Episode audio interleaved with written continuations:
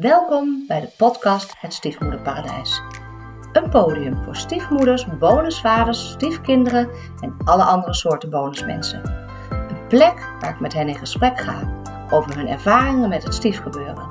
We bespreken wat er leuk is, lastig is, wat ze anders hadden willen doen of zijn gaan doen.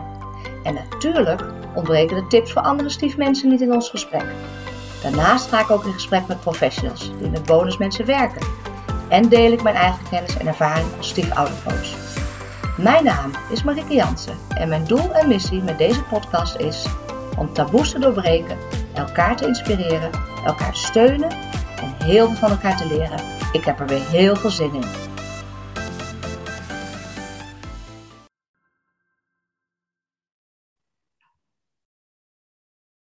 Hallo luisteraars, superleuk dat je er weer bent. Heb vandaag een, eh, nieuwe gast, dus weer een uh, mooi gesprek over samengestelde gezinnen. En deze keer iemand die ervaring heeft als uh, bonusdochter, stiefdochter, hoe je het wil noemen. Ik ga het wat over vertellen, maar ook ervaring als bonusmoeder en als moeder. En zeker ook als professional, want ze heeft een ontzettend mooie onderneming met een hele belangrijke missie. Nou, die missie kan ze zelf best verwoorden. Gaat ze vast met ons delen. En alle plannen die ze daarmee heeft. Dus ik ga haar gauw het woord geven. Karin, wil je jezelf voorstellen? Ja, hoi. Uh, um, fijn dat ik er mag zijn. Mijn naam is uh, Karin den Hollander. En ik ben 51 jaar op dit moment en woonachtig in het midden van het land. En ja, je hebt eigenlijk al een heleboel verteld over mij. want dat zijn inderdaad wel de ervaringen die ik uh, meeneem in dit werk. Dus zowel als uh, stiefdochter als als stiefmoeder en moeder. En, uh, en oprichter van de Stiefacademie Nederland, waar we het straks volgens mij nog over gaan hebben. En auteur van het boek De Mijnen zijn de liefste, wat ik samen met Magda Hengst schreef. Ja, leuk. we gaan het er straks over hebben. Ik, uh, maar dus inderdaad, oh, dat boek. Ja, ik ben ook altijd zo benieuwd hoe dat nou is om een boek te schrijven. Of soms heb ik die ambitie, maar meestal op dit moment niet meer even. Maar uh, we gaan het uh, horen. Ja, ik, ehm, leuk Karin. ik duik meestal inderdaad het verleden in. ik denk dat de mensen die rode draad misschien inmiddels een beetje herkennen. Wil je iets vertellen hoe jij ja, ooit voor het eerst in aanraking kwam eigenlijk zelf als stiefsysteem, onderdeel van een stiefsysteem? Ja, dat uh, begint eigenlijk bij, uh, uh, bij het wegvallen van mijn moeder. Ehm, mijn moeder is ernstig ziek geworden toen ik puber was. En toen ik 17 was, is zij overleden. En na een bepaalde periode, die overigens heel heftig was in ons geval, omdat mijn vader behoorlijk onderuit is gegaan na het sterven van mijn moeder, um, kwam er een nieuwe relatie in zijn leven. En uh, ja, ik was al wel wat ouder, dus ik ken het niet vanuit heel jong perspectief, maar wel als puber, zeg maar. Of puber zo een beetje op de rand van het uh, nest bungelend, zeg maar. Ja. En uh, ja, dus mijn vader kreeg op een gegeven moment een nieuwe relatie. En ja, in die zin kreeg ik een stiefkindpositie ten opzichte van haar. En Overigens moet ik er ook meteen bij vertellen dat die relatie geen stand heeft gehouden. Dus zij hebben ook weer uh, afscheid van elkaar genomen. En dat betekende dat ook ik afscheid moest nemen van haar. Ja. En zij van mij. Ja. En ons systeem, ik, ik heb ook nog een, uh, een drie jaar jonger zusje. Dus die was uh, veertien toen onze moeder stierf. En nou ja, ik, ik weet niet meer precies hoe snel uh, de nieuwe relatie in mijn vaders leven kwam. Want eerst was er een hele periode zwart, depressie. En, uh, en daarna uh, brak het licht weer door. Ja. Zo um, heb ik het eigenlijk ervaren, ja. En wat ja. was dat licht? Wat veroorzaakte dat licht? Nou, um, dat bracht zij eigenlijk in ons leven. Hè, dus um, het is voor een stiefkind kan het super heftig zijn om een stiefouder te krijgen. Kan ook heel mooi zijn, maar en het kan ook mooi worden. Maar in ons geval was het eigenlijk meteen gaaf, want uh, de periode die eraan vooraf ging, die depressieve tijd, hè, waarin ik me ernstig zorgen maakte over mijn vader.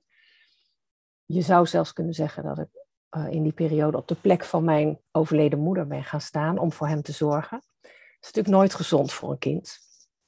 Maar op het moment dat zij kwam, eh, kon ik weer min of meer terug naar mijn kindplek. En ja, was, was, uh, uh, brak, ja, het licht brak gewoon door, zo omschrijf ik het altijd. Zij bracht echt vrolijkheid en, en, en liefde in huis en de gezelligheid. En het allerbelangrijkste, ze maakte mijn vader weer gelukkig. Ja. ja. En dat was voor mij als kind, uiteindelijk is dat aller, allerbelangrijkste geweest voor mij. Ja. Dat hij weer gelukkig was. Zeker na die periode waarin hij het leven eigenlijk niet meer zag zitten zonder mijn moeder. Ja. Dus, um, ja, dus ik was haar eigenlijk heel erg dankbaar. Dat, Ja. dat, het, weer, dat het hele leven een beetje lichter werd. Ja. En ik weer uh, terugkom naar een, een, een beetje een kind. Uh, pub, nou, laten we zeggen puberpositie. En lukt jou eh, dat en- ook om die weer terug te gaan naar die positie? Nou, nou, ik vind dat altijd wel een lastige om goed op je plek te blijven. Dat is dat voor stiefouders ook heel ingewikkeld, maar dat vond ik toen ook wel. En dat is ook wel een, eh, een, eh, rode draad in mijn leven. Op het moment dat mijn vader een partner had, werd, werd het voor mij rustiger. Want dan wist ik dat hij een, een volwassene naast zich had die ook naar hem omzag, natuurlijk. Ehm, maar op het moment dat hij dat niet, eh, dat niet heeft, ja, dan, dan maak ik me ernstig, erger, ernst, nou niet ernstige zorgen, maar wel meer zorgen dan, eh, dan, dan normaal. En ja, die terug naar mijn kindplek, die heb ik zeker ervaren, omdat ik me een stuk vrijer voelde. En echt, echt, ik voelde een zwaarte van me afvallen. Ehm, omdat ik het nu met haar kon delen, of zij, zij hè, gewoon een sterke volwassen vrouw die eh, gewoon naast hem stond. Maar zij moest ook weer niet op de plek van mijn moeder Nee. gaan Nee, zitten of ja. staan. Hè? Want dat, heeft ze, dat, dat herinner ik me ook, dat ze een keertje aan tafel gingen we, gingen we eten en zij had gekookt. Was ook wel eens lekker, dat eh, ik dat niet hoefde te doen, dat, dat dat ook werd overgenomen. En ze kon heerlijk koken. En, eh, maar eh, toen ging ze daarmee, nou ja, dat, dat, in onze keuken. En dan had ze mijn moeders eh, schort aan, weet je wel, zo'n keukenschort. En onze pannen. En toen ging ze ook precies op de plek zitten waar mijn moeder altijd zat. Ja, en toen kwam de, kwam de opstand. Dat heb ik wel echt, eh, dat is een van de dingen, scènes die ik me nog herinner. Ja. Dat ik dan ook echt, echt strontvervelend kon zijn. Zo van, ja, maar eh, ik vind het geweldig dat je er bent, maar niet op de plek van mijn moeder natuurlijk. Dus, eh, Was je dan ook expliciet op dat moment of moest ze raden wat je dwars zat? Eh, ik was gewoon heel vervelend en, en eh, ik, ik weet niet meer wat ik uit de kast haalde. Maar ik was echt zo vervelend dat mijn vader me naar boven heeft gestuurd. Ja. En ja, ik wist natuurlijk zelf helemaal niet waarom dat was. Nee. Had ik natuurlijk niet meteen door. Dat is Nee. dan, gelukkig kwam mijn vader me daarna later hè, achterna en kwam hij naar boven. En eh, weet ik nog dat we op, eh, op de rand van mijn bed hebben zitten praten. En dat daar toen, ja, denk ik wel met tranen uitkwam dat ik mijn moeder miste. Oh, Dus ja. dat, dat haalde het ook wel naar boven. Dus, het is eh, dubbel dan inderdaad. Het is mooi dat die vrouw Ja. er is en de zorgzaamheid, maar opeens kan het je dan aanvliegen. Ja, ja. Dus het is dan toch, dan toch die plek van mijn moeder, die Ja. moest, eh, daar, daar is iets mee, weet je. Die, die plek, die, daar ging ik zelf op staan. Ja, Ehm, en, en, en ik wilde er ook wel weer heel graag vanaf, want ik hoorde daar niet, dat, we- dat wist ik. Ja. Maar zij moest er ook niet op gaan, gaan staan. En ik heb uiteindelijk in mijn leven moeten leren dat die plek leeg is en altijd leeg blijft. En dat daar rouw bij hoort. ja. Ja. ja. Die plek is ook heel uniek natuurlijk. Die kan ook maar door één persoon Ja, precies. worden. Ja. Ja, Ja. ja. Bracht zij ook kinderen mee? Zij had op dat moment, een- ja, zij had twee eh, jongens van de leeftijd die mijn zusje en ik hadden. Dus mijn zusje en ik vonden dat heel erg interessant. maar wij, weet je, er is nooit een situatie geweest waarin we met z'n allen bij elkaar gingen wonen of zo. Nee. Weet je, die integratie heeft er nooit, eh, heeft nooit plaatsgevonden. Wij waren echt ook wel eh, aan het uitvliegen. Hè? Dat is Ja. echt, eh, we gingen studeren, dus wij gingen Ja. ook het huis uit. Dus Ja. en dat kon ook makkelijker, omdat zij er toen was. Ja. Maar goed, wat ik eerder zei, het, heeft, het, het, het, het mocht helaas niet blijven. Dus, eh, Nee. En hoe was dat voor jou? Want dat is natuurlijk, hoor je vaak dat dat echt wel een ding is. Hè? Weer, ja, weer afscheid nemen, hechten. eh, ja. Nou, ik heb dat eigenlijk pas veel later ehm, eh, voelt dat dat effect op mij heeft gehad. Op dat moment denk ik dat ik het als een gewoon zo'n voldongen feit heb aangenomen. Van nou, de relatie gaat over, dus ja, nemen we afscheid. Ik herinner me ook nog dat, uh, dat ik een laatste brief van haar kreeg, of mijn zusje en ik. Ik weet niet meer wat erin stond, maar ik weet wel dat ze ondertekende, wel met een smiley, je ex-stiefmoeder. Weet je, dat je daar dus heel erg, uh, maar, maar hè, als, een, als een grap, zo van, ja, dat is eigenlijk nog, weet je, is het stiefmoeder en dan ook nog ex ervoor. Dus, dus uh, nou ja, dat was bijna, bijna lachwekkend. Um, maar ik heb pas later, en, en, en zo doe ik dat blijkbaar, want dat heb ik met, rondom het verlies van mijn moeder ook gehad, dat ik pas later ben gaan voelen wat het met me deed. En dat ik dat pas veel later de puzzelstukjes voor mij in elkaar vielen, dat ik pas besefte, hé, hey, dat was eigenlijk weer een afscheid en weer een verlies. Want ik was gehecht. Ja. En ik, ik hield echt van haar. En ze heeft nog steeds trouwens een plek in mijn hart. Maar uh, ja. um, dus, dus uh, ja, dat is nog niet eens zo gek lang geleden. Nee. nee. Dat, dat, dat, dat bij mij zo ineens inviel. Ja. Nee. En zo ja. werkt dat soms inderdaad uh, in het leven. Inderdaad. Dat, ja, dat later komt of door een trigger of uh, wat dan ja. ook. Inderdaad. Ja. Ja. Ja. ja. En je was ook echt natuurlijk ja, puber, identiteit, adolescentie. Uh, nou ja, poeh, ja. een uh, bijzondere levensfase inderdaad. Om dit soort dingen mee te maken. Maar goed. Ja, ja zeker. Ja. Ja. Hey, en toen werd je uiteindelijk zelf bonusmoeder, stiefmoeder. Toen had je nog zelf geen kinderen, hè? Nee, klopt. Nee, nee dan maak ik een hele sprong in de tijd. En uh, ik denk dat ik 33 was. Um, en toen kreeg ik een relatie met op dat moment een weduwnaar. dus, en met twee kinderen ook. Ook begin puberteit. En ja, zijn eerste vrouw is overleden en ik had nog geen kinderen. Dus ik kwam erbij. Legde je meteen een link met je eigen situatie? Ja. Ja, ja. dat heb je dan wel, omdat... Uh...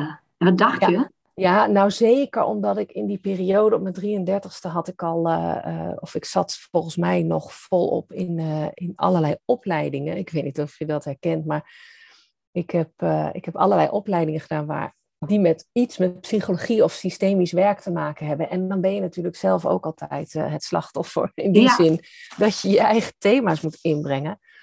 Dus ik had al helemaal toen mijn levensverhaal moeten voorlezen en daar al heel veel mee gewerkt. En toen ik eh, liefde voor deze man voelde, toen ben ik eerst, en volgens mij kon dat toen nog vanuit de opleiding in leertherapie gegaan. Dat, hè, dat, dat was een vast onderdeel van de opleiding. Dat je gewoon verplicht in therapie moest. Ja. Om je eigen stukken vooral ook aan te kijken. En ja, dit, dit was uh, het thema wat ik daar heb ingebracht. Van in wat voor valkuil ga ik nu stappen? Want het is toch geen toeval dat ik uh, um, uh, ja, een, gevoelens krijg voor een weduwnaar met twee kinderen. Dit, is, Ja.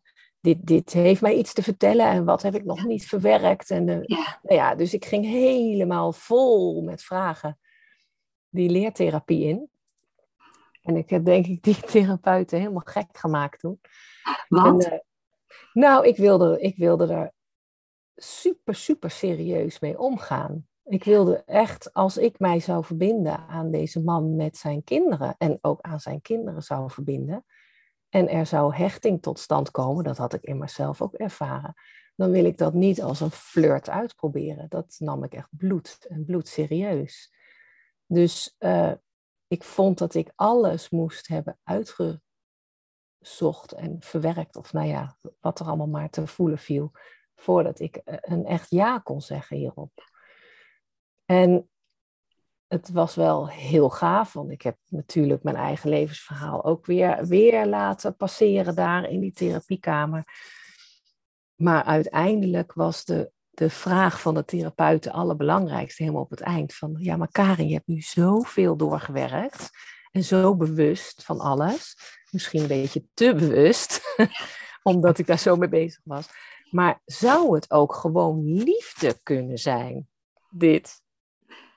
Ja. En toen dacht ik, oh ja, dat ja. kan natuurlijk ook, dat het gewoon liefde is. Ja.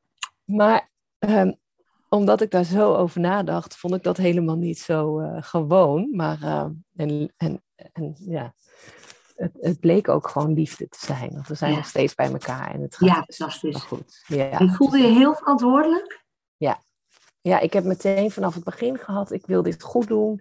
Ik wil dit niet als een experiment. Weet je, ik was daarvoor een paar jaar vrijgezel. Um, uh, ik wilde niet um, het even uitproberen en dan, oh nee, het is toch niks, ik ga weer. Weet je, dat vond ik, uh, ik, ik, speelde niet alleen met het hart van, van één man, maar ook, ook, uh, ja, ook met de kinderen. Dat vond ik gewoon dat ik dat niet kon maken. Nee. Dus ik heb het zo, uh, zo gedaan. Ja. ja. En het, het, klinkt een beetje alsof, maar volgens mij, zit je, ja, volgens mij weet je het ook wel, maar het klinkt zo van, oh, ik wil er alles aan doen, zoveel mogelijk controleren dat het goed gaat. En dat je later tot besef kwam, ja, dat kan helemaal niet. Nee, nee, uiteindelijk, weet je, um, um, dit is allemaal wijsheid vooraf. En wijsheid achteraf is echt een heel ander verhaal. Ja. Maar ik vond het wel echt belangrijk dat ik niet een vergissing maakte. Dat ik in een soort, uh, ja, hoe noem je dat, overdracht. Of in, in een soort trigger terecht kwam voor mijn eigen verdriet. En dat uiteindelijk dat uh, um, dat dat het was. Dat dat, dat, dat de functie van deze relatie was. Hè? Alleen die ene spiegel. Ja. Maar um, nee, ja, dat, dat, dat bleek niet te zijn. En, uh, maar het heel goed willen doen en het willen controleren dat het goed gaat, ja, dat herken ik ook wel. Ik denk dat bijna alle stiefouders met die intentie beginnen. Van ik wil dit zo graag laten slagen. Ja, maar ik merk wel verschil en dat vind ik, uh, dat is alleen maar wonderenswaardig aan jou ook dat het, ik denk dat wij het erover eens zijn dat het super belangrijk is om je er heel goed in te verdiepen, om je erop voor te bereiden, om er ja, met je partner ook wel ideeën over te hebben. Uh, maar goed, dan nog is ja, dat geen garantie. Nee. Ja, nee, dat klopt helemaal wat je zegt. Want we willen natuurlijk eigenlijk het liefste dat iedereen heel bewust uh, uh, aan zo'n relatie begint. En weet je, ook nog even, ik ben zo bewust mogelijk begonnen, maar kon echt niet alles overzien. Weet je, ik heb ook alle afvalkuilen gehad die er zijn, uh, zijn beschreven. Dus wat dat betreft uh, is er nog heel veel te leren. Maar het is wel, het is wel echt gaaf als je uh, je heel serieus voorbereidt. Want een samengesteld gezin vormen, ja, dat weet jij ook, dat is niet, eh, is niet hetzelfde als een kerngezin. Nee, en het, is gewoon echt, uh, ja, het helpt wel een stuk ook als je op voorbereidt of uh, ja. hulp zoekt in het begin. Ik sprak vorige ja. week een uh, stiefvader waar ik de podcast mee opnam. En echt vol ontzag geluisterd naar hoe hij zich had voorbereid, boeken had gelezen, erover oh, na had gedacht. Hij had zelf nog oh, geen kinderen. Dat vond ik echt heel gaaf. Maar ook, ja. dat vond ik, ik heb inmiddels dan nu weer net twee stiefvaders. ja, ik voel toch inmiddels wel een beetje ook een verschil over hoe uh, stiefvaders het aanvliegen. En uh, dat kun je helemaal niet heel zwart-wit stellen.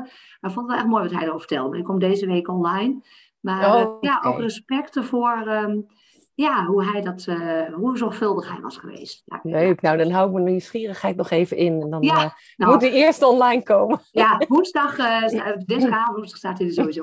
Ja, Leuk. nee, en waar ik aan moest denken is dat... Um, Jij zei inderdaad, uh, ik ging me er heel erg op voorbereiden. En, en toen kwam de vraag, kan het ook liefde zijn? En uh, toen mijn uh, ex-partner overleed, toen ging ik me ook heel erg in verdiepen. Lezen, webinars volgen. Van, oh, hoe moet ik mijn dochter hierbij begeleiden? Wat is dit echt, dat ze haar vader verliest? Hoe doe ik dit als ouder? En toen zei mijn mhm. vriend ook, Marike, je kan wel met je neus in die boeken zitten, maar dat kind wil gewoon haar moeder. Ik dacht, oh ja, oh, ja. het is op zijn minst, het is in ieder geval en-en. Maar ja. uh, ik, ik, als ik met mijn neus in de boeken zit, kan ik er voor haar niet zijn. Nee, dus uh, nee. dat vond ik ook wel een hele mooie. Dat je denkt, oh ja. ja. Is... Wat, een, wat een mooie wijze uitspraak van hem. Ja, ja. af en toe heeft hij hele wijze uitspraken. Dat is heel leuk. ja. Nou, maar het is, zo, het is toch ook met rouw. Dan kan je, je rouw laat zich ook niet dwingen. Hè? Want jij kan denken, ik heb het ook met de, de, de kinderen van Joost, mijn man, willen doen. Ik snapte natuurlijk uh, dat er rouw bij komt kijken als je, als je je moeder verliest, als je zo jong bent. En ik heb ook daarin hard mijn best gedaan. Van nou, er is een rouwgroepje op school. Of, ja. hè, dus, dus allemaal en boeken aan ze gegeven. Nou, ze waren er echt op dat moment helemaal niet in geïnteresseerd. Nee. Dat laat zich niet nee. van buitenaf opleggen. Dat moet echt van binnenuit, als je daar klaar voor bent, uh, ja. komt, komt dat wel. Of niet. Maar Uh, dat, uh, dat, ja, je kan er alleen maar voor iemand zijn op het moment dat het, dat het nodig is. Ja, dus wel goed opletten, hè? je voelspriet uit hebben en uh, ja. niet met je neus in een boek zitten, omdat je dan nee. niks opvalt. En wat nee, heb jij, Joost? Nee, sorry, zeg maar. Nou, maar als ik even kijk naar mijn eigen rouwproces om mijn moeder, omdat er natuurlijk eerst, eerst een depressie en alles en zorg kwam en daarna een studententijd en allerlei, nou ja, allerlei gebeurtenissen daarachteraan. Weet je, ik heb die periode ook gewoon overleefd en, uh, en uh, zo goed mogelijk en normaal mogelijk door het leven willen gaan. Ja. En pas uh, 15 jaar later in, de, in diezelfde opleiding dus, ja. um, bleek daar nog wel iets eh, te liggen wachten wat aangekeken moest worden en waar ik alsnog om moest huilen. Ja. wat ik, wat ik de jaren ervoor helemaal niet heb gedaan. Ik denk dat als mensen mij in die periode zouden moeten omschrijven, dat ze, dat, dat ze mij vooral zouden zien als een hele vrolijke meid die van het leven een feestje wil maken. Ja. Dat was mijn overleving. Ja, natuurlijk. En, uh, ja. En, uh, ja, de, dus, dus de, de tranen kwamen veel later. Ja. Want is het ook nog zoveel geweest, weet ik niet hoor. Maar omdat je vader zo verdrietig was, durf je misschien je eigen verdriet ook helemaal niet te laten zien, want dan wordt zijn verdriet nog groter. Ja, daar was, daar was inderdaad geen ruimte voor op dat moment. En, en, en weet je, kinderen zijn daarin heel sterk en veerkrachtig. Hè? Die kunnen echt zich moeiteloos aanpassen vanuit liefde voor die overgebleven ouder. En ook vanuit noodzaak, want die, die moet vooral blijven. Ja. Ja. Um, dus, dus ja, dat, dat, dat vind ik ook eigenlijk wel weer een geniaal mechanisme. Vind je dat, je, dat je dat overleeft en dat je die mechanismen hebt die je, die je toch het hoofd bieden eh, in die periode. Maar de andere kant is roken. Het is natuurlijk wel goed om die ook op, op een bepaald moment, wanneer jij er klaar voor bent, Zo. zeker aandacht te geven. Ja, het komt er toch wel uit hoe, hoe, hoe dan ook lijkt me. Ja, dat is dus, dus de, het leven heeft zo zijn beloop en het leven geeft je de, de kansen om dat alsnog te doen. Ja. zo, zo zie ik dat. Hè? Ja, ja, ja. dat denk ik ook inderdaad. Ja, ja. Ik luister wel eens naar, of die heb ik geluisterd, ook in het kader van de uh, kennisvergaring. maar uh, ja, heftige titel, maar de Dode Moedersclub is een podcast. Oh. En daar is een uh, vrouw en die interviewt allemaal, uh, ja, ongeveer dertigers, veertigers geloof ik, die volgens mij in de puberteit, adolescentie een ouder hebben verloren. Kijk, en daar hoor je ook wel veel van, ja, nee joh, ik ging gewoon los en ik ging feesten en ik deed alsof het er niet was. Ja. Allerlei ja. kopingsmechanismes, maar wel, ja, nou ik zei laatst ook, goh, kinderen zijn net echte mensen, ze doen het allemaal op hun eigen manier. En op ja. Ja, ja, ja, ja, ja, ja, mooi hoor. Ja, mooi dat dat er is. Ja, mooi dat dat er is inderdaad. En dat iemand het oppikt en daar wat mee doet en dat anderen daar, daar kunnen hebben. Dus het is alleen maar... Ja. En, uh, en, misschien is het dan ook wel handig om dit even te noemen, want er is ook uh, een organisatie die zich uh, inzet hè, voor kinderen en, en rouw, of jongeren en rouw, tussen de 14 en 24 jaar. Hm. Dat is de Eve Foundation. Hm. Daar werk ik ook voor, voor de afdeling in Utrecht. Hm. Um, en als je het hebt voor jongere kinderen. Ik weet niet precies uit mijn hoofd hoe oud jouw dochter is. Tien. Dan, ja, dat is denk ik dan voor jongere, jongere kinderen uh, Stichting Achter de Regenboog. Die, uh, die heb ik wel gehoord geval. Die organiseren ook weekenden en zo. Uh, dus dan zou je op die websites eens kunnen kijken of de luisteraar, mocht die dit ja. hier meer van willen weten. Ja, zet het wel even in de podcast en notities erbij, inderdaad. Ja, ja ga ik even ja. opzoeken. Mooi, waardevol ja, ja. En uh, Joost en jij, jullie kwamen samen. Hebben jullie uh, bepaalde dingen bedacht aan het begin van de relatie? Hoe je bepaalde dingen wilde doen of niet wilde doen? Of... Nou, uh, ik weet in ieder, nou, ik weet niet alles meer helemaal, maar ik weet wel dat hij harder uh, wilde gaan dan ik. Um, ik voelde natuurlijk ook die rem en ik was nog aan het uitzoeken en alles. Um, maar, um, want Joost wilde ook eigenlijk heel snel de kinderen aan mij voorstellen. En ik vond dat, ik voelde me daar ook echt geremd in. Omdat ik dat allemaal natuurlijk echt het juiste moment, weet je wel. Ik was, was te veel aan het nadenken misschien. Um, maar dat is wel een heel lief verhaal. Ik werd op een gegeven moment gebeld. Ik woonde in Utrecht nog, in mijn eigen huisje, helemaal gelukkig. En uh, Joost woonde buiten Utrecht, in Houten. En uh, ik zat uh, in Utrecht op mijn, op mijn bank thuis en op een gegeven moment ging de telefoon en toen werd ik gebeld door de dochter van Joost. En we hadden elkaar nog niet ontmoet. En toen hoorde ik zo'n hele lieve stem aan de, aan de andere kant van de telefoon. En die zei, ja, mijn broertje en ik hebben het erover gehad. En we willen jou eigenlijk wel ontmoeten. Oh, kippenvel. Oh. Ja, dat is echt zo lief. Ik vind het zo lief. En toen dacht ik ook van, ja, wat zit ik nou moeilijk te doen met op die rem de hele tijd.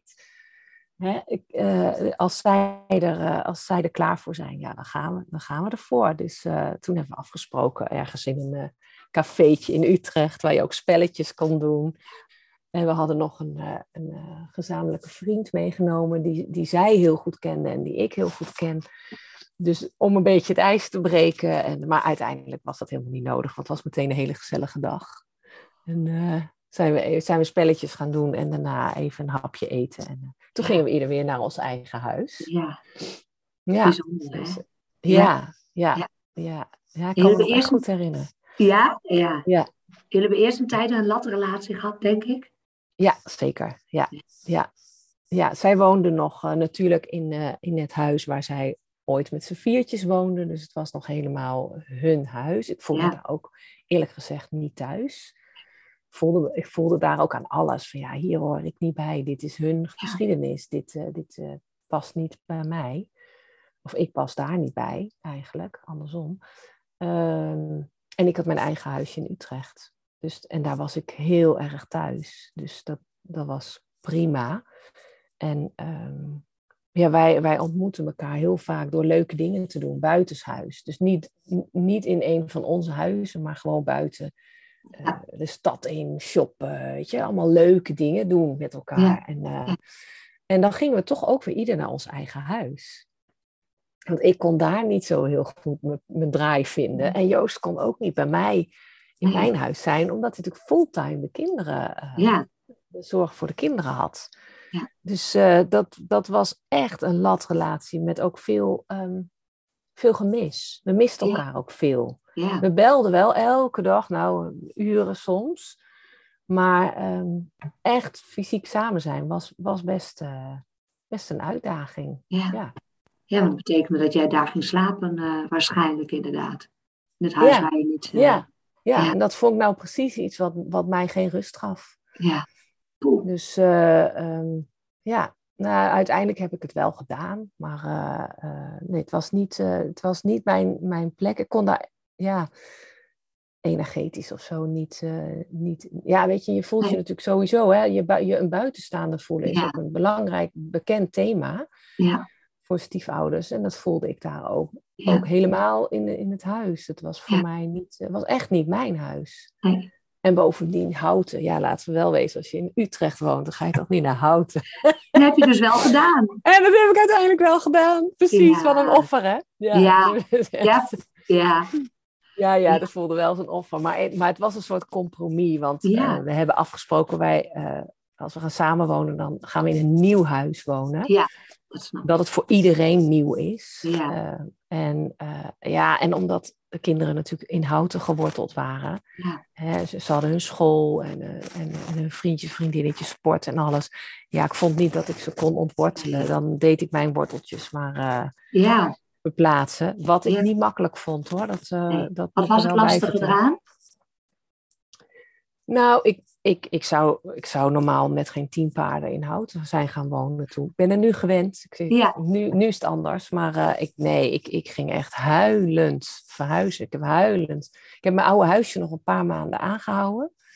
Gewoon voor het gevoel dat ik nog één, met één been in Utrecht woonde. Ja, En, eh, maar uiteindelijk moet je dat natuurlijk ook eh, loslaten. Dus eh, ja, ja, ja, ik- ja, dat heeft ermee te maken dat dat echt mijn plek was. En Ja. ik daar heel, heel gelukkig met mezelf was. ja, Op een topplekje in de stad. En ik, ik hou van de stad nog steeds. Als ik daar ben, dan word ik gewoon blij. ja, Ik, als ik gewoon alleen al over de, de straat loop daar, dan word ik al blij. Er hoeft, Ja. hoeft, dus- hoeft niemand iets voor te doen. Ik word gewoon Nee. blij van die stad. En En dat had ik niet bij Houten. Ja, Nee. en, en daarbij kwam ook nog, ik was hoogzwanger toen we verhuisden. Dus, eh, want ik had natuurlijk een kinderwens. Daar hebben we het over gehad, maar ik had wel een kinderwens. En eh, die mocht gelukkig uitkomen. Ja, En toen eh, mijn buik groeide, werd toch eigenlijk wel steeds duidelijker, ja, het is dan wel handig om samen te wonen. ja, Ja. Ja, Ja. Dus, dus ja, zodoende. En gelukkig hebben dat is tegenwoordig een stuk anders. Maar konden wij toen nog een huis vinden. Ja. Vlak voor de bevalling. En zijn we daar met z'n allen ingetrokken. Zo, dat is ook wel een dingetje Ja. inderdaad. Ja, voor jullie Ja. allemaal. En een nieuw Ja. huis en een baby erbij. Ja, nou, dat waren echt wel een hoop eh, veranderingen op, eh, op een rij. Ja. Voor iedereen. Ja, dat is, Hormonen eh, die door jouw lijf gieren in ieder geval ook. ja, ja, ja. Ja. Zo. Ja, dus eh, het was ook niet echt de meest rustige periode om een kind te krijgen, zeg Nee. maar. eh, met de dynamiek om me heen. Nee. Maar eh, ja, het Weet je nog wel. van die tijd wat je denkt, oh, dat hebben we goed gedaan met elkaar om dit in goede banen te leiden. De, de geboorte, maar ook de, ja, de verhuizing en het wennen in een nieuw huis. Zijn er dingen waarvan je denkt, oh, dat, dat was wel een goede zet of dat hebben we goed aangepakt? Of...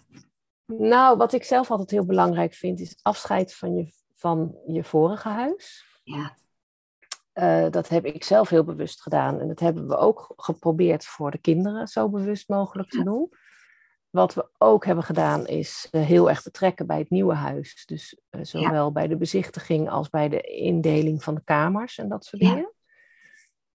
Ehm, ja, ze gingen er qua kamer op vooruit ten opzichte van het vorige huis. Dus ja, dat was gelukkig gaaf. Want ja, een verhuizing is toch ook een verandering. Daar zit je ook niet altijd op te wachten. Dus, dat, Nee. eh, dus die, eh, ehm, dat, dat, eh, ja, ik denk dat dat wel dingen waren die we goed hebben gedaan. Fijne vraag trouwens. Wat, wat, wat ging er goed? ging Ja. ook helemaal niet goed. Maar het is heel fijn dat je vraagt Ja. wat ging er goed. nou, ja, want ehm, nou, en ook met de baby weet ik ook nog wel dat ik. eh, ehm, ehm, eigenlijk ben ik over mijn grenzen gegaan, maar wel voor een hoger doel. Door eh, iedereen eh, aan het kraambed uit te nodigen die wilde komen kijken. Dus ook, dat betekende ook het hele voetbalteam van mijn stiefzoon toen.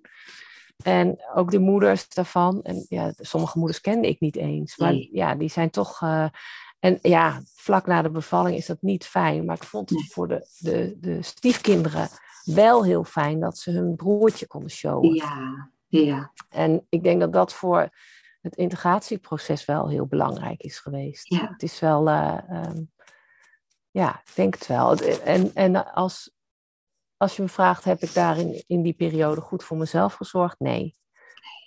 Nee, ik ben daar wel over mijn eigen grenzen gegaan. Maar Ja. goed, ja, voor het grote geheel.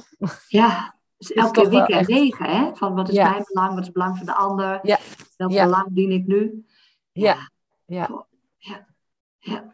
Ja, maar Even denken, eh, wat ik las, jouw zoon is volgens mij nu ongeveer 16 of zo, hè? heb ik dat goed? ja bijna. Ja. Bijna 16. En woon je Ja. nog steeds in hetzelfde huis als dat jullie We destijds? wonen nog steeds in hetzelfde huis. Ja, Ja. en er is later ook nog een dochter bijgekomen Ja. die nu 13 is. Ja, Ja, dus wij wonen nog in het huis, maar de eh, oudste kinderen van Joost, die zijn al heel lang het huis uit. Die zijn Ja. zelf al volwassen en ja, hebben zelf relaties en ja. studies al achter de rug. En eh, mijn stiefdochter heeft zelfs al een dochter ja. gekregen. Ik wou net zeggen, je bent stiefoma inmiddels. Ik ben ook oma. Ja, het woordje stief hoeft er niet eens voor. ah, Nou, dat is lief, hè? Ja.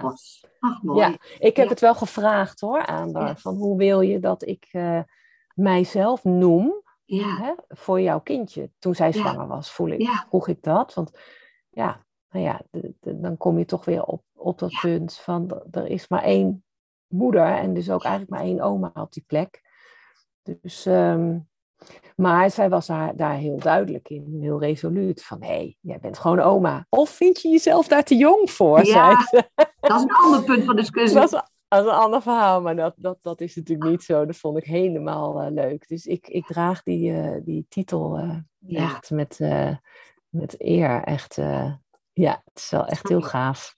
Ja. Ja. Maar dat daar zie je ook weer dat ieders beleving weer zo uniek is bij elke situatie. En dat je daar, dus als je het er maar over kan hebben, ja, dat er ook gewoon mooie dingen uit kunnen komen, inderdaad. Ja, het is wel, het is wel, ik vind het wel belangrijk dat je het daarover hebt. En het Ja. zijn niet altijd de makkelijkste gesprekken. Nee, nee. Maar het is natuurlijk toch voor iedereen een zoektocht. Van ja, wie, wie is wie ten opzichte van wie? En, en, en hoe voelt dat? En ja, Ja. Hoe, hoe, hoe dat ook anders kan zijn dan, dan de bloedverbinding. Of Ja. de, hè, de, de echte dochter- of eh, ouder-kindverbinding. Ja, Ja. Het, is, het, is, eh, het is wel belangrijk. En zo zie je dus ook weer heel mooi, ook wel weer een mooi voorbeeld van, ja, je kan denken, oké, okay, mijn stiefgezin is nu in balans, maar elke fase in het leven brengt weer nieuwe issues met zich mee. Hè? ja. ja, ja, ja, elk seizoen kan dat bijna, weet je. Als je of, of, of uh, ik weet niet of je dat ook merkt uh, in jouw praktijk of zo, maar als, als je de zomervakantie hebt gehad of de kerstdagen, dat er dan toch altijd weer aan die boom geschud is. En dat er ja. toch weer allerlei dynamieken. Ja, ik wil het zeggen, zomervakantie en kerst zijn geloof ik de aanleiding om te gaan scheiden, inderdaad. Dus, dat, uh, ja, ja, ja, dus in een samengesteld gezin zet het ook lekker onder druk. Ja, ja, ja. ja. Mooi, even denken. Dus jouw beide kinderen zijn nu nog, jullie beide kinderen zijn nu nog thuis, inderdaad. Ja, ja. ja. Ja. Wat, wat, wat vond jij, um, want even denken, ja, natuurlijk, want eh, de kinderen hebben nog met elkaar onder één dak gewoond. Er zat wel een groot leeftijdsverschil tussen. Ja, er zit een heel groot leeftijdsverschil tussen. Ja, ja. ja. ja. Maar ze hebben nog onder één dak gewoond. Ja, wat vond jij de grootste uitdaging in het geheel? Als je terugkijkt. Nou, ik vond het uh, schakelen. Ik vond het constant schakelen. Want um, je hebt een, uh, uh, net een baby bijvoorbeeld. Ja. En je bent net moeder. Ja. Uh, je probeert eten op tafel te krijgen. Hè? Dus je staat dan te koken. En ik weet niet, ik denk dat alle moeders dat herkennen en vaders, als je een baby hebt en je moet eten koken, dat dat altijd het moment is waarop het kind denkt, nou ben ik het zat deze hele dag. Dus dat is dan niet een handige combinatie. En dan zijn er nog twee andere kinderen um, die of hun verhaal bijvoorbeeld kwijt willen, waar ik naar wilde luisteren, um, um, of uh, die moesten naar sporten, hè? dus, dus uh, of naar dansles of voetbal, en dan moesten we vroeg eten of laat eten of twee keer eten. Of... En, en dat allemaal tegelijk, dat vond ik echt wel heel pittig. En ik, ja. ik kan wel heel veel dingen, ik kan wel veel uh, op mijn bord hebben. Maar ik wilde, ik, ja, ik wilde het ook daarin eigenlijk weer goed doen voor iedereen. Ja, maar dat is ja. natuurlijk eigenlijk, dat is eigenlijk een illusie. Dat kan niet. Je moet echt dingen, je moet echt iemand even teleurstellen van joh, nu kan het eigenlijk even niet. Want ik heb al twee, drie dingen tegelijk. Ik kom er later op terug. Maar dat moet je ook allemaal maar weer onthouden en, en alert op blijven. Ja, ik vond dat wel, uh, ik, ja, dat, dat, dat herinner ik me, dat ik het soms best wel hectisch vond ook. En is dan een stiefkind teleurstellen wat net een broertje, zusje kregen, lastiger dan een eigen kind uh, waar je bloedband mee hebt teleurstellen? Ja, dat, ik, dat is een goede vraag. Ik, ik denk het, ja, voor mij denk ik wel. Dat is gek, hè? Maar je kan gewoon bij je eigen kind, bij je eigen kind kan je gewoon veel directer ja. uh, zeggen ja of nee, of sorry, of weet je, ja. ja. ik weet niet, er zit niks tussen. Hè? Er is veel onvoorwaardelijker allemaal. Veel... Ja. En, en, en bij een stiefverbinding is het toch toch echt voorwaardelijker. Je bent je toch constant bewust dat het ook kan knappen. En dat het ook uh, dat, dat het pijnlijk kan zijn. Dat, dat, dat je elkaar weer kwijtraakt. Dan kan je ook, weet je. Ja. Nou ja, er zitten allerlei ingewikkelde dingen tussen. Ja. Dus, uh, ja. Ja, dus ik, ja, en je wil het daarin extra goed doen. Ja. Omdat je natuurlijk ook, ja, ik in ieder geval, maar ik denk, denk heel veel stiefouders met me toch toch meeleeft met hun, uh, met hun leven gewoon. En dat, uh, ja. Maar goed, nou. het was ook niet een, niet een handige combinatie om moeder te worden en daarbij in, de, in hetzelfde huis fulltime ook twee pubers te hebben, hè? Die, uh, ja. die ook hun rouwreactie af en toe natuurlijk laten zien. En ja, dat, dat vroeg, vroeg wel veel. Van ons allebei, hè? Van, ja. niet alleen van mij, ook van nee. mijn man, zeker. Net gaan samenwonen ook nog eens. Ja, ook. Ja, nou ja. ja, daar zijn we voor het gemak maar even overheen gestapt. Ja. ja. Omdat er nog een nieuwe keuken in moest en dat we niet konden koken. Ik heb het wel makkelijk over koken, maar die keuken die was er natuurlijk nog in het begin ook helemaal niet. Nou ja, dat soort dingen, weet je wel. Ja. Uh, nee, het is, uh, ik vond dat wel schakelen. Ik vond het wel, ja, ik wilde graag overal alert op zijn en dat kan niet. Ik heb ongetwijfeld fouten gemaakt. Ja. En uh, ja, dat doen we allemaal. Ja. ja. Wat zeg jij dan um, over de hele lijn? Je denkt, oh ja, dat, dat helpt ons nog steeds om dit gewoon goed te doen, Joost en mij.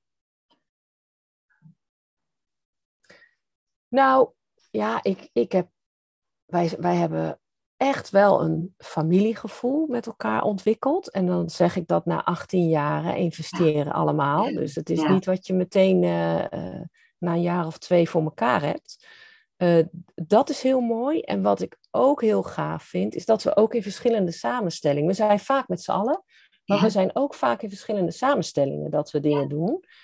Dus Joost ehm, gaat regelmatig ook iets met zijn oudste kinderen doen. Zeker rond de dagen rondom de, de geboortedag en de sterfdag van hun moeder. Ja. Ehm, maar uh, ook uh, nou ja, reisjes. Uh, ze zijn een keer naar New York geweest, naar Parijs, Antwerpen. En gewoon dat soort. Of, samen eten. Dat doen ze nog steeds, tot op de dag van vandaag. Vind ik heel goed en heel mooi en heel belangrijk. En, um, maar zo hebben Joost en ik ook moeten leren dat we die quality time samen moeten inplannen. Ja. Want ja, dit geheel bestaat bij onze relatie.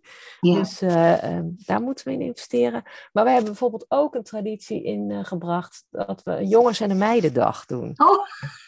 Dus dan zijn alleen alle meisjes. Dus dan ben, uh, ben, ik dan met mijn dochter, maar ook met mijn stiefdochter en schoondochter en kleindochter. Oh ja. Dus dan oh zijn we met alle meisjes, gaan we oh, dan iets doen. En dan ja, meestal shoppen of lekker eten. Of nou, met die baby moeten we een beetje natuurlijk afstemmen wat er past. En dan gaan de jongens, die gaan dan meestal uh, ja, naar een computerbeurs of naar een bioscoop met James Bond, weet je, dat soort dingen. Dus die doen dan ook iets met elkaar. Dan Joost met, met onze zoon en uh, zijn zoons, allebei, en schoonzoon.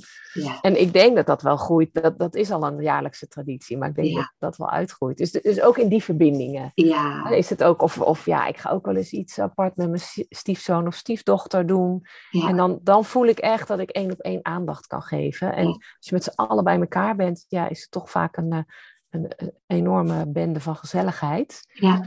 En uh, ja, dus, dus dat, dat, uh, ja, dat, dat bevalt wel goed. Dat we in verschillende samenstellingen iets doen. Mag leuk. Ja, ik, ik merk bij mezelf dat ik ben dan nu bijna twee jaar met mijn relatie, maar hij, zijn kinderen zijn heel klein. En uh, ik, ik, ik, denk dat ik er bijna tegenaan zit inderdaad dat ik met mijn bonusdochter van vier of mijn bonuszoon van zes iets alleen zou kunnen doen. Ze hebben ook echt een periode gehad, nou, vooral zijn dochter, ja, die wilde gewoon dan niet graag met papa weg. Dus durfde ik echt. Dan ging ik met haar naar de supermarkt en halverwege moesten terug, want we moesten huilen en dan wou ze weer terug. Oké, dus dat oh, ik heel lang niet aan. Maar hij heeft wel een keer wat gedaan met mijn dochter. En dat vond ik ontzettend leuk. En nu zit ik ook te bedenken, nu je dat zegt, van... Oh, dan heeft hij tenminste ook mijn bemoeienis er niet bij. Of alleen al mijn energie er niet bij. Dus dan kunnen ze gewoon helemaal hun eigen dynamiek hebben. dan kunnen zij hun eigen band opbouwen. Hè? Dat is natuurlijk wel heel erg gaaf. Ik denk zeker in jouw geval, hè, waarin uh, je dochter natuurlijk fulltime bij jou is. En, ja. Uh, ja, en, en, en, en zij dan een stiefvader heeft. Ja. Ja, het is natuurlijk heel mooi als zij hun eigen band op kunnen bouwen. Dat ze gewoon mogen onderzoeken van, hé, hey, wie ben jij, wie ben ik en wie, wie, wie, zijn we van elkaar. Ja, dat wil ik met jou of niet.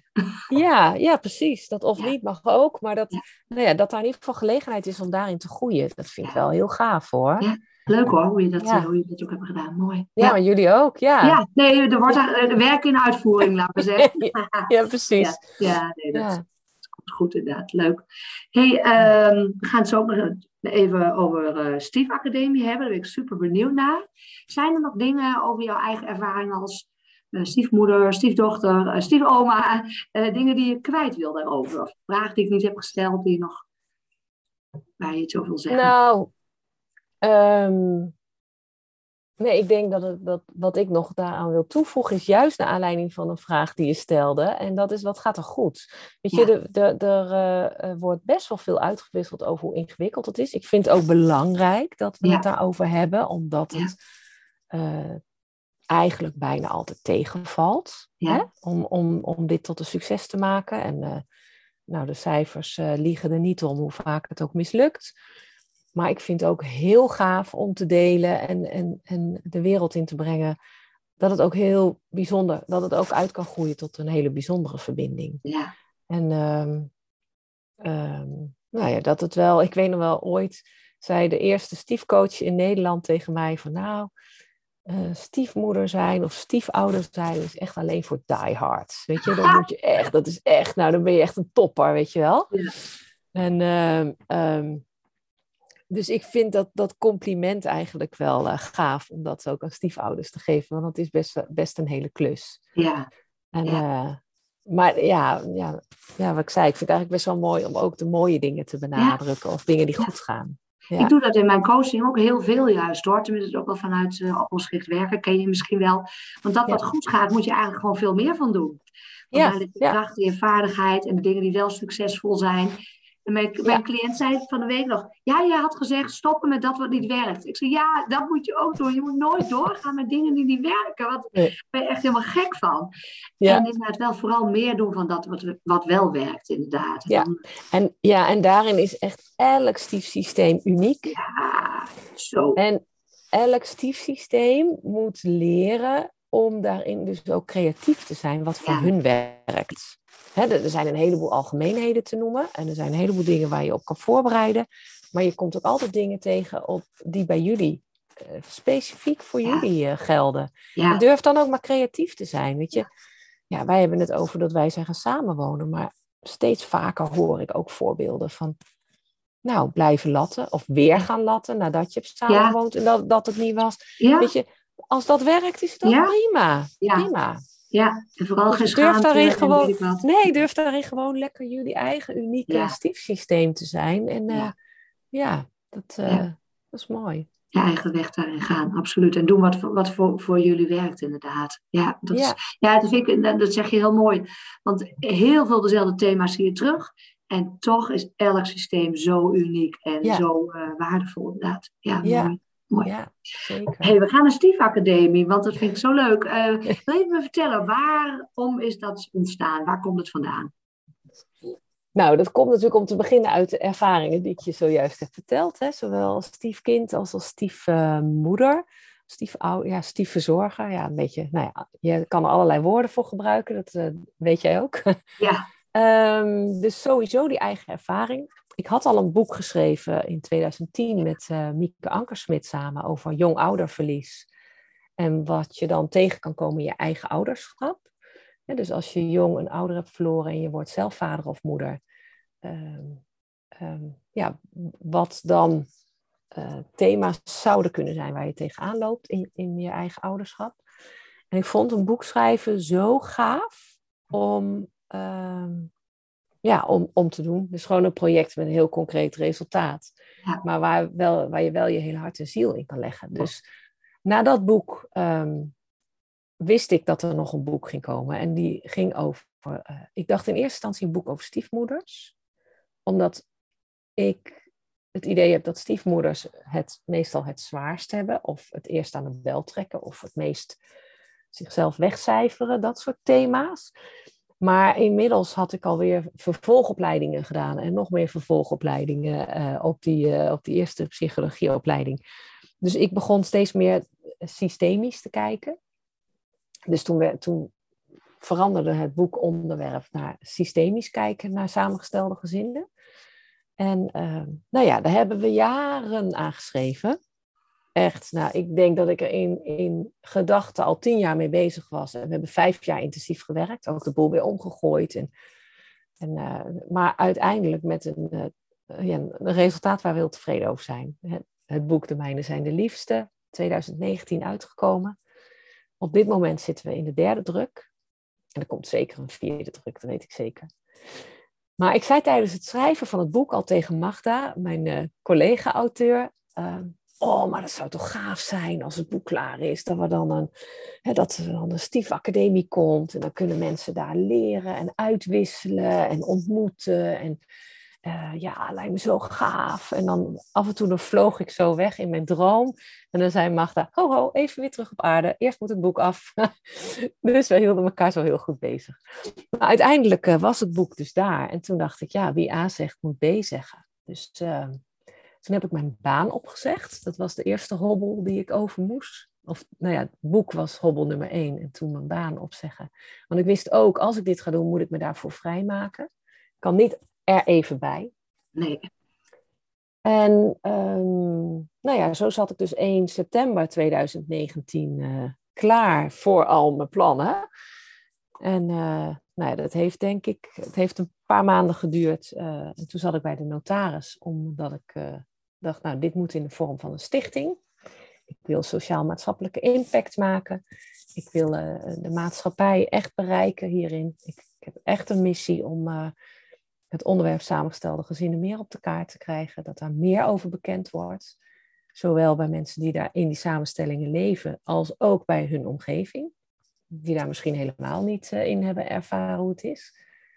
Um, Dus het werd een stichting. Nou ja, en zo uh, groeide ik uh, van dat ik het alleen doe tot. Ik heb vorige week de vijftiende vrijwilliger um, welkom geheten. Zo. En dan, ja, dan zeg ik vrijwilliger, maar ik ben de laatste tijd het eigenlijk anders gaan noemen. Ik noem het professionals die hun tijd en expertise doneren aan de stichting. Ja, zo. Zo, zo zie ik het. Want het zijn allemaal professionals, stuk voor ja. stuk. Ja. Ja, ja. ja. dus uh, super gaaf. Ja. Dus ik ben daarin nu al uh, 2,5 jaar of zo op weg. Op het moment dat we deze podcast opnemen. Ja. En uh, ja, de, de, ik, ik ben gewoon elke keer weer trots zelf als ik ook op de website kijk wat er een aanbod is voor stiefouders uh, en voor professionals. Ja. Deze week uh, geven we weer een training aan professionals over systemisch kijken naar samengestelde gezinnen en werken met stiefcirkel. Ja. Dat is het mo model wat Magda en ik ontwikkeld hebben.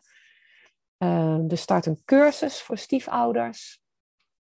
Uh, waarin je in een uh, aantal bijeenkomsten en kan uitwisselen en uh, waarin je psycho-educatie krijgt, dus echt uitgelegd krijgt wat er nou speelt binnen samengestelde gezinnen, welke dynamieken. Vanavond hebben we bijvoorbeeld een stiefcafé, dat is gratis online kletsen met andere stiefouders. En één keer in de zoveel tijd doen wij aan de hand van de onderwerpen die in de stiefcafés vaak worden genoemd, organiseren we dan een webinar online. En uh, ja, we hebben er bijvoorbeeld de laatste keer, de laatste, het laatste webinar was de plek van de ex in je samengesteld gezin. Ja. Nou joh, echt, waren veel aanmeldingen. Ja. Echt helemaal gaaf. Ja. En um, de keer ervoor de kinderwens in een samengesteld gezin. Daar hadden we ook heel veel aanmeldingen voor. Ja. Dus ja, dat, en dat is wel, wel tof. We hebben door corona een heleboel dingen niet kunnen doen, maar door online elkaar op te zoeken uh, en, en heel veel tijd te hebben voor de stichting, hebben we heel snel kunnen groeien. Ja, dat is dan weer het hele mooie Ja. voordeel. Ja, en ik heb Ja. een podcast ook, eh, waarin ik Ja. eigenlijk op de stoel zit waar jij nu op zit, Ja. eh, waarin ik eh, stiefouders en ook professionals te gast heb. Ehm, en, ja, en de agenda staat ook vol met allerlei, op de website, allerlei activiteiten die ook door anderen worden georganiseerd. En dat, het idee is om dat allemaal bij elkaar te brengen. Ja, want wat wil je, wat als je het grote doel voor ogen hebt, of hoe zie je het voor je in de toekomst? Wat wil je graag? Nou, als je echt vraagt naar de strategie, zeg maar, daarachter. Dat is niet wat je ziet op de website, maar dan, eh, hoewel het beleidsplan ook op de website staat, maar eh, eh, werken we vanuit vier pijlers. Onderzoek, ontmoeting, educatie en voorlichting. En alle activiteiten hebben dus een plek binnen een van die vier pijlers. Ja, En eh, eh, hè, voor, voor onderzoek, eh, ja, ik vind dat er nog veel meer onderzoek gedaan kan worden. Maar ik heb in ieder geval alle onderzoeken die er ter wereld zijn gedaan, als het gaat om stief, heb ik ook bij elkaar in een kennisbank op de website Ja, gezet. Dus dat is ook al heel fijn overzichtelijk. Wij zetten regelmatig weer een nieuwe poll online, waar mensen kunnen stemmen hè, hoe, ze zich over dat onderwerp eh, voelen. Eh, er komt binnenkort een groot eh, onderzoek onder de, ja, de behoeften en de thema's die stiefouders tegenkomen. Ja, en dat mag eigenlijk nog meer uitgebreid worden. Ik weet dat Magda op dit moment onderzoek doet vanuit de Hogeschool Leeuwarden naar de ervaring van kinderen ja, binnen samengestelde gezinnen. Dus dat zijn de volwassenen die dan reflectief eigenlijk hun verhaal vertellen over de periode dat ze te maken hadden met een stiefouder. Eh, ja, dat is natuurlijk, het zijn langlopende onderzoeken, dus Ja. dat is wel heel tof. Ja. Ja. en ontmoeting vind ik sowieso, dat is een andere pijler, maar dat vind ik sowieso een hele krachtige. ja, Eh, dat dat ehm, uitwisselen en horen hoe anderen het doen. ja, En vertellen hoe jij het doet en daarin herkenning vinden bij elkaar. Maar vooral erkenning dat het af en toe ingewikkeld kan zijn. Ja, dat is gewoon heel sterk. heel waardevol hè? Ja, dus dat faciliteren we natuurlijk eh, volop. Ja, Ja, dus en voorlichting. Nou ja, dat doe jij ook met je podcast. Weet je, zoveel mogelijk mensen bereiken hier, eh, Ja, ja. hierover.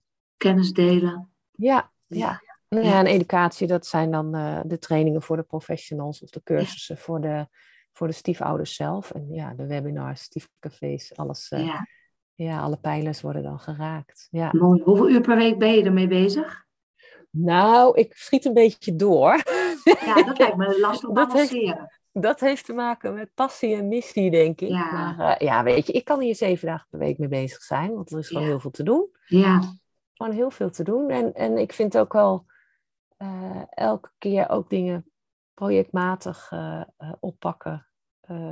Weet je, ja, dan komt er weer een nieuw idee. Weet je, zo'n podcast Ja. ook. Dan denk ik, oh gaaf, ga ik doen. ja, En dan, ja, maar de- voordat je die in de lucht hebt, dan ben je natuurlijk wat stappen verder, dat weet jij ook. ja, En, Ja. eh, maar zo, zo ben ik eigenlijk elke keer kan ik wel weer wat doen. Dus, ja, eh, ik heb, ik heb voor de komende drie jaar eh, al een drie Ja. jaren plan klaar liggen wanneer ik in welk kwartaal ik wat ongeveer doe om mezelf een beetje richting te geven ook. En, en, en de stichting natuurlijk ook, want ik Ja. kan niet alles tegelijk. Nee, en volgens Nee. mij het ziet er tenminste ook echt heel zorgvuldig uit bij jullie. Volgens mij ben je ook wel van de dingen liever gewoon goed doen dan Ja. zeg dingen half. Dan komt het ook niet over, laat ik maar zeggen. Ja, ja dat klopt. Ja, Ja. zo zit ik wel in elkaar en dat vind ik Ja. ook belangrijk om daar zorgvuldig eh, en goed mee om te gaan. En, en ik ben echt heel blij dat ik dat al lang niet meer in mijn eentje doe. Ja, Dus, eh, en ook dus- jij bent aangesloten als professional Ja. bij de Stief Academie. Dus eh, ja, ik, ik, hè, die, ik, die ik ben zijn daar, ook te vinden op de website. Ja. Nee, ik ben daar ook wel kritisch in dat ik, de, ja, moet wel erachter kunnen staan van wat ze aan het doen zijn en welk doel het en, eh nastreeft. moet bij je passen, maar dat is allemaal, eh, dat, het is gewoon super Ja. gaaf dat het er is überhaupt. Dus dat is heel mooi. Want ehm, de medewerkers, laat maar zeggen, nee, hoe noemde jij ze nou net? Hoe noemde jij ze? ja de professionals, ja, je kan ze vrijwilligers noemen, maar je, ik, ik noem ze liever de professionals die hun tijd en expertise doneren aan de stichting. Ja. Wat doen zij zoal? Eh de, ja, hoeven ze niet alle 15, maar wat doen zij zoal voor de stichting? Ehm, nou, sowieso het bestuur natuurlijk. Ik heb echt de bestuurders gevraagd eh, om een zitting te nemen in het bestuur, die dus ook echt eh, weet hebben van hoe een stichting werkt en hoe je een stichting kan laten groeien. Ja, Ehm, dus eh, dat vond ik heel belangrijk en daar is het ook mee begonnen. Dat waren Ja. de, eerste, de eerste mensen die zich hebben aangesloten. Ehm, we hebben een teampje educatie. En die, eh, ehm, ik zit op dit moment zelf ook nog in alle teams hoor, want dat hoort ook bij de startperiode natuurlijk. Eh, maar wij verzorgen met z'n drietjes de, de webinars en de stiefcafés en de opstellingenochtend. We doen ook Ja. één keer in de zoveel tijd live opstellingen. Ja, als je eens een, je eigen, eigen thema verder wil uitdiepen, ja, dan helpt een opstelling ook echt heel goed. Dus dat is echt wel super gaaf. En ehm, daarmee doen we ook de intervisie voor de professionals. Ehm, ik heb ook een team en eh, dan moet ik zeker wel één naam noemen. Dat is eh Joanneke Kronenburg. Dat is echt eh, de, de drijvende kracht achter een heleboel ook wat je op de website ziet. Eh, die zit in het redactieteam en in het marketingteam. Hij moet natuurlijk en bekendheid ja, meer, meer, meer bekendheid. En we willen elke keer, het liefst elke twee weken of zo, weer een vers nieuw geschreven artikel op de website publiceren over een bepaald onderwerp. Ja. Dus eh, eh, ja, daar zijn allemaal mensen voor nodig. Dat kan ik niet alleen. nee, Dus eh, ja, dus zo hebben we het een beetje in teampjes onderverdeeld. ja, ja. Ja. Mooi hoor. En ze hebben ook allemaal ervaring met stiefgebeuren of niet eens allemaal? Bijna allemaal. Ja, Bijna mooi, ja. allemaal. Ja. Ja, Nou, ik, heb, had eerst gedacht, moeten ze het allemaal hebben? En toen dacht ik, nou, als je met dit onderwerp je verbonden voelt, is het ook eh, goed. Want het gaat uiteindelijk om de expertise die je nou... Ja, het, het komt er bijna op neer. Je hebt een vacature en dan gaat het om de expertise. En is het echt een pre? Is het echt gewoon gaaf als iemand ook vanuit eigen ervaring eh, Ja. weet waarvoor je doet. Want ja, dan denk ik dat je hart ook wel extra meedoet misschien. ja, Maar de mensen die het niet hebben, het zijn er weinig hoor, maar die hebben zeer nauw betrokkenheid met het onderwerp. Omdat ze iemand kennen, een kind, een broer eh, eh, of, of hè, een ouder die een samengesteld gezin heeft. Ja.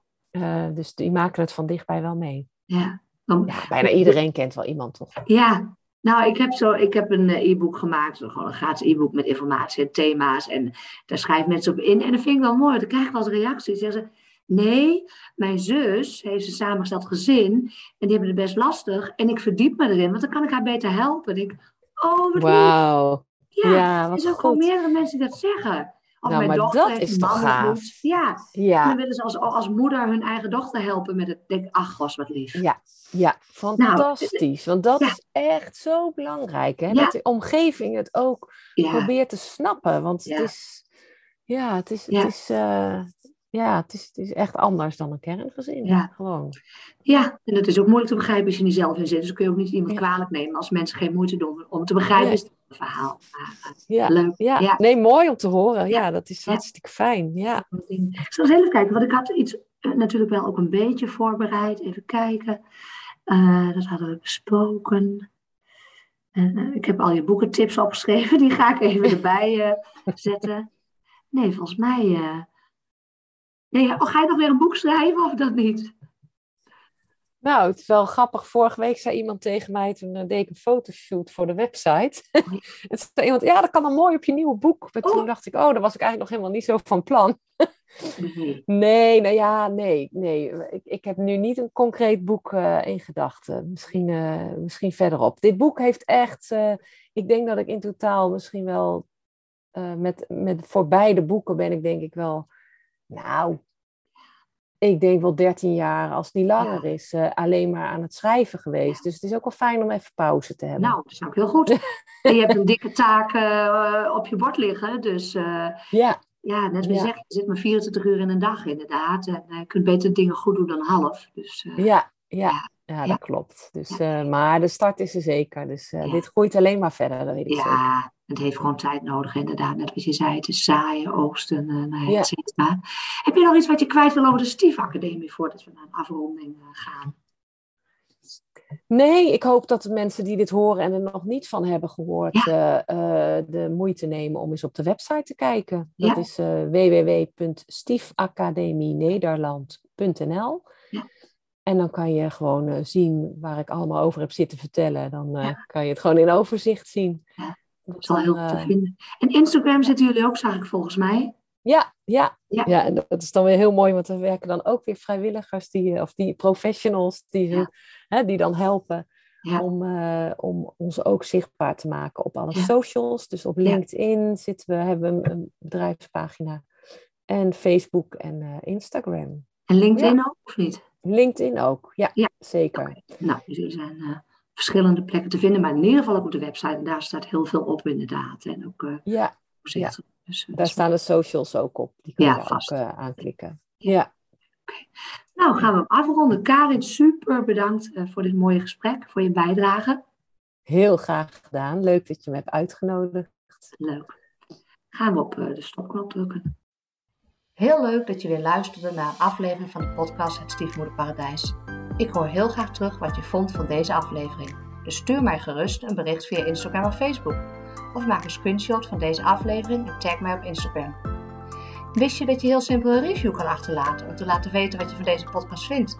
Ga naar de podcast-app waarmee je deze podcast luistert en klik op reviews. Laat bijvoorbeeld 5 sterren achter en wil ook nog een geschreven review. Heel erg bedankt, je zou me er erg mee helpen. Wil je meer weten over samengestelde gezinnen? Download dan mijn gratis e-book Eerste hulp bij stiefgezin op www.praktijkmariekejansen.nl